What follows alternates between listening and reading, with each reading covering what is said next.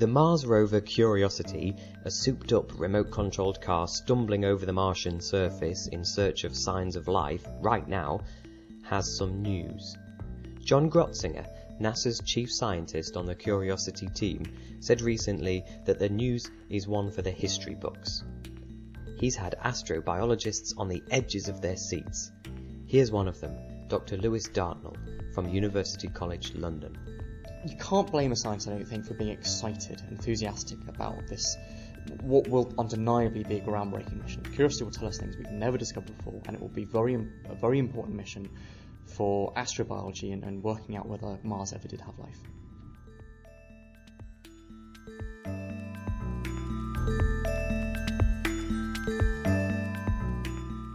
I'm Adam Smith. Welcome to Pod Academy.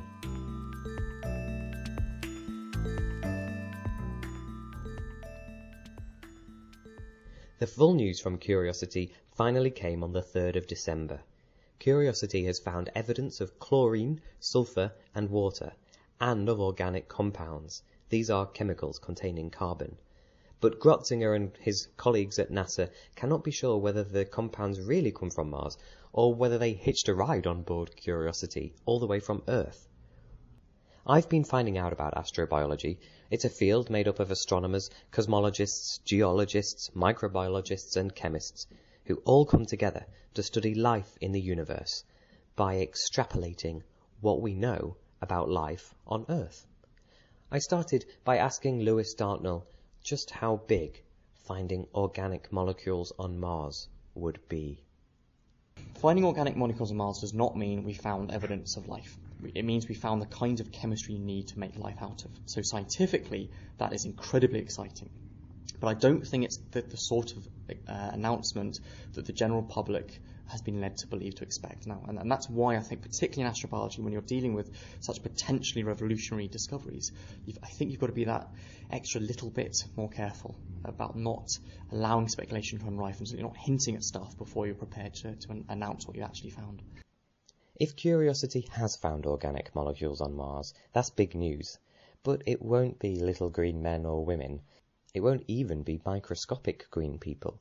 Describing a molecule as organic is just another way of saying it's made up of carbon atoms, as life on Earth is, but it doesn't mean that Mars's organic molecules, if they exist, are created by life. Checking that would be the next step. I asked Lewis whether Curiosity could do that. Well, if we're lucky, Curiosity will be able to, to detect uh, another biosignature, another sign of life in the organics. And this is slightly more complicated to explain, but there's different kinds of the carbon atoms, different isotopes. Some are heavier, some are lighter. And again, through a quirk of the biochemical reactions that, that life uses to power itself and feed itself, we preferentially pick out the light carbon and leave the heavy carbon behind. So if you find an organic molecule that may have been created by some kind of um, Martian cyanobacteria, some kind of Martian cell that's been growing by sunlight, you'd expect it to be enriched in light carbon, not heavy carbon. So if you see a bias in the carbon atoms, the isotopes, in the organics, that again is another smoking gun. For now, these maybe discoveries should not overshadow what Curiosity has actually found. And that, scientists are sure, is evidence that water once flowed on Mars, an announcement that came in September, not long after Curiosity touched down. But why are scientists so obsessed with finding water beyond Earth? water has helped sculpt the Earth, and we think, or we had thought, we had hoped, speculated that it helped sculpt Mars. And that is very interesting because of water's critical role in life. Life on Earth is utterly reliant on water. Um, water molecules are an incredible solvent, they're an incredibly versatile piece of, of terrestrial biochemistry. And so we, we think that you need water, you need it in a liquid form if you're ever going to have living organisms. This is Caleb Scharf, Director of Astrobiology at Columbia University in New York. So the fact that water really did once flow on the surface of Mars tells you a number of things. It tells you there's, there was plenty of water around. Now, there's a lot of water we know frozen in Mars beneath the surface, but it means that at some point it was on the surface, even if only temporarily. And that also tells us something about the atmospheric conditions on Mars. So right now, Mars is a pretty hostile place. the atmospheric pressure on Mars is um, less than uh, one thousandth that it is on Earth. Um, so you know you can't breathe on Mars; it's like a vacuum, right? It's, it's bad news. And with a thin atmosphere like that, water quickly turns into a gas. If it's on the surface, it, it doesn't sit around as a liquid. So the discovery of l- flowing liquid water on the surface of Mars suggests that sometime in Mars's past, the atmosphere could have been different, the surface environment could have been very different, warmer, much more like that on Earth. Unlike Lewis Dartnell, Caleb Scharf is not a biologist. He's an astrophysicist, putting the astro in astrobiology. It's a relatively new field and is interdisciplinary by nature. As Caleb explains, astrobiology arrived when NASA made a strategic shift a few years ago. Back in the, the early 1990s, uh, NASA had this sort of sudden revelation that, that the search for life in the universe was a big and important thing, and they'd always always had that in their science program, but it really the, the administrator at the ta- time, um, Dan Goldin, uh, decided, you know what, this is what we should be doing, and I think at first people were a little bit taken aback because this was a radically different you know, approach. It, it, took away some of the emphasis on human space exploration, which wasn't really going anywhere at the time, and and put it on something rather different that included biology. Um, but big in that picture was the idea of planetary exploration. Um, and so out of that, for example, came the modern Mars exploration program. And so in that sense, NASA has poured billions of dollars into really astrobiology. Astrobiology has become the motivating science, if you will, behind most of NASA's robotic exploration of the solar system that's focused on planets. If funding holds up, there will be further missions to Mars and to other places. There is discussion of um, trying to go back to Saturn um, to try to possibly land on Titan. Um, Titan is a radically different environment than any we've we've seen, but there's a possibility that there could be some sort of life there, but it would be low temperature, different chemistry. It would be truly alien.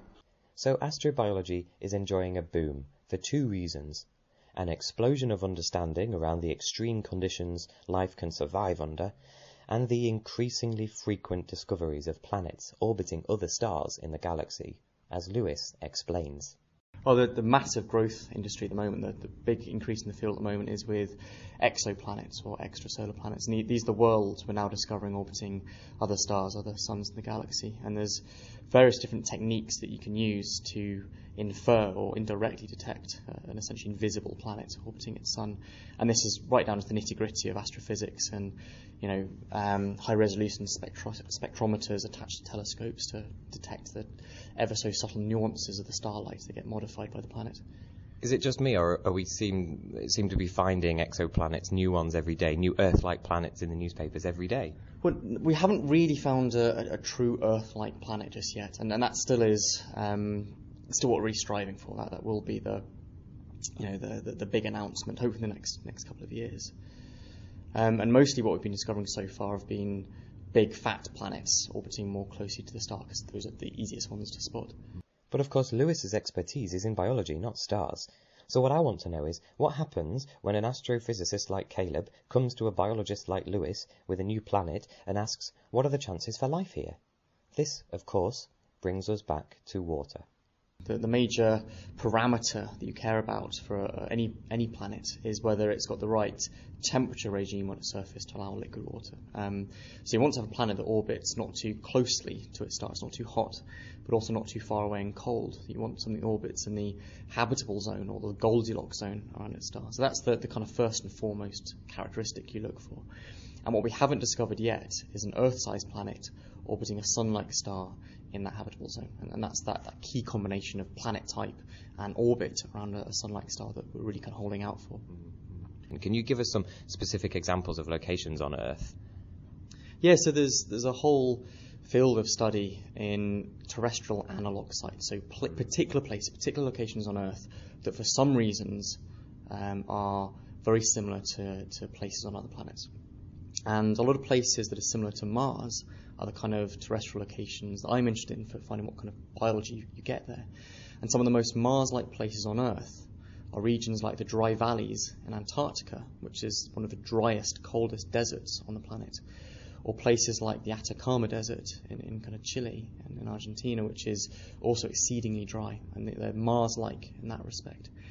But some of the main focus of my research is on radiation resistance, how, how organisms, how biology on Earth survives high levels of radiation, because that's a, a, prime consideration, a primary hazard on Mars is the cosmic radiation, because life on Earth is shielded from this radiation from outer space by a lovely thick atmosphere and a magnetic field that cocoons and, and shields our planet. But, but, Mars doesn't get either of those. So if you are a Martian bacterium, a Martian microorganism, just in the kind of surface uh, soils, you're constantly being radiated by radiation from outer space, and, and trying to survive that is, a, is going to be a hazard, is going to be a consideration for you. And are there any models on Earth then that you can look to for that? Well, yeah, there's there's bacteria, there's micro, microorganisms that can survive radiation doses thousands of times higher. What, what would kill your eye? And the the best example is called Deinococcus radiodurans. Some of that growing on my lab bench at the moment. It's this beautiful, bright pink little colony of, of, bacteria. And you've got it on your lab bench right now? Yeah, and I quite often will be candid when I'm doing my petri dish experiments and stick my thumb into the colonies and touch another agar plate and come back to a couple of days forgetting it's now essentially contaminated and have my fingerprint laid out, the kind of ridges of my fingerprint laid out in these central pink colonies. So this, this is a really interesting organism to study because it can soak up the punishment of, of the radiation. It'll, its DNA, its genome would have been shattered into hundreds of pieces and it'll patiently put together the jigsaw puzzle of its DNA and then get on with surviving. It's that kind of survival skill that life on Mars would need to, to tolerate today's conditions. When it's not living on your lab bench, where does it normally live? It was actually isolated back in the. It was first discovered back in the 1950s in cans of um, canned food that they that we still irradiate food to, to sterilize it and make the, the cans last longer. And yet these cans kept on going off, and they could not work out what was going on because the radiation dose that had been delivered to that can should have killed any known life form on Earth, and they isolated this Deinococcus from it. But since then, it turns up um, in high radiation environments, artificial environments, like the cooling waters of nuclear power stations, but curiously also in very dry environments, like the Atacama or um, the dry valleys that I study. And it turns out that this organism isn't strictly radiation resistant because it would never have been exposed to radiation levels in a natural environment that high. It's actually desiccation resistant. It's a desert living organism. And it so happens that being able to survive being dried out gives you the same skills you need to survive being irradiated. All this complex biology research is going on while the search for exoplanets is scanning deeper into the universe than ever before, and scientists from all angles are becoming more and more specific in their areas of study. I'd imagine it must be pretty hard for researchers from such different fields to be able to work together. As director of an astrobiology institute, incorporating fields as diverse as planet formation and groundwater microbiology, Caleb's job depends on matchmaking. Yeah, so it, it, it's very interesting. I think you know, there are a number of things. At the simplest level, it turns out that scientists like to talk to each other. Really? yes. and particularly scientists from different fields, because you find out stuff that you didn't know. You're not afraid of asking stupid questions because, you know, if someone's a biologist and I'm an astronomer, you know, if I ask something really stupid, it, it, it okay, it doesn't go on my permanent record. Um, and so that's a lot of fun. And I think everyone has the same sense of intrigue and wonder about you know, are we alone? And that applies to biologists, it applies to astronomers, it applies to physicists, chemists, you name it. And so part of my job is to get people to talk to each other, get them together, but also to look for scientific um, areas of research where it's useful to have an astronomer and a biologist talk to each other. So, for example, as we're looking for planets and we're looking for environments that could support life but aren't sort of Earth type environment, it's important to understand the limits of biology as we understand it. I mean, that's a starting place. And it's important for the biologist to understand the possible environments out there. And so an astronomer or planetary scientist can talk to a biologist and can exchange these ideas, and you come up very quickly with a strategy. say, okay, this is the sort of thing we should look for first because, you know, the biology says this and the planetary science says this and so on. So it's that kind of uh, co-joined research that I really try to, to look for. I'm thinking of the microbiologist who's who's spending her days looking down a microscope, uh, studying uh, an organism that, that she found in some extreme uh, acidic environment here on Earth, and and then on the other hand, her astronomer friend who's saying, oh, "I've spotted a planet." How does this go into actual academic research? We have microbiologists looking at what lives inside ice cores taken from a place like Antarctica. Some of this is ice from deep down. It's been isolated from the surface for a long time, and the chemistry is kind of peculiar down there. There's very little oxygen, so things change. So an ice core is when you drill down really deep into the ice and you pull out a big tube of ice. That uh, the, the, further you go down it, that's how that you know the older the ice is, and therefore the older the stuff that's trapped in there, right? Exactly. Yeah, that's exactly right. and these cores can be lifted up um, very carefully so you don't contaminate them. Um, so you're not allowed to sneeze on them when they come up. They go into special protective sleeves and they're frozen, refrozen, and so on. Now, what's interesting about that is by studying what lives in those ice cores or what tries to live in those ice cores and um, how those organisms survive, we learn something that then you can take to an astronomer and say, well, we're interested in icy moons, for example. So in our own solar system, uh, there are many moons around giant planets that are coated in water ice. And Europa around Jupiter is a great example, and Enceladus around Saturn is another example. And there's been a long suspicion that because there's lots of water, and because if you go deep enough, it may get a bit warmer, those are potential habitats for life. But what's going to live there? Well, it might be the sorts of things that live deep in the ice of Antarctica. They might not be identical organisms, but the, the speculation is that organisms on Earth have found certain chemical tricks to survive. Same chemical tricks might apply somewhere else in our solar system. Those chemical tricks leave behind traces. And so there you have a situation where the microbiologists and the astronomer or planetary scientists can really sit down and ask each other, well, what should I be looking for? And the question goes back and forth. You know. And so then, do they produce a research paper looking at the the microbiology of, of the organism, uh, which is a, a, thing that you know that they can look at that is tangible, and then producing lots of speculation from the astronomers' part uh, ab- about various moons and planets where that could exist. Is is that the form that the research paper might take? That's the hope. Um, yeah, you know, it doesn't always end up as a research paper, but yeah, and I think increasingly it's possible to publish um, these sorts of papers that are a combination of scientific disciplines, and there are now um, a number of respectable astrobiology journals. So, astrobiologists, whether they're more from the astro or the bio end of the spectrum, have been content if their collaborations end up in a scientific journal. But of course, now, thanks to the frequent discovery of new planets and the ever so cautious hints of something very special indeed from the Curiosity rover on Mars, astrobiologists might have something else that would make them very happy. Just imagine it critters from another world. We're closing in on them.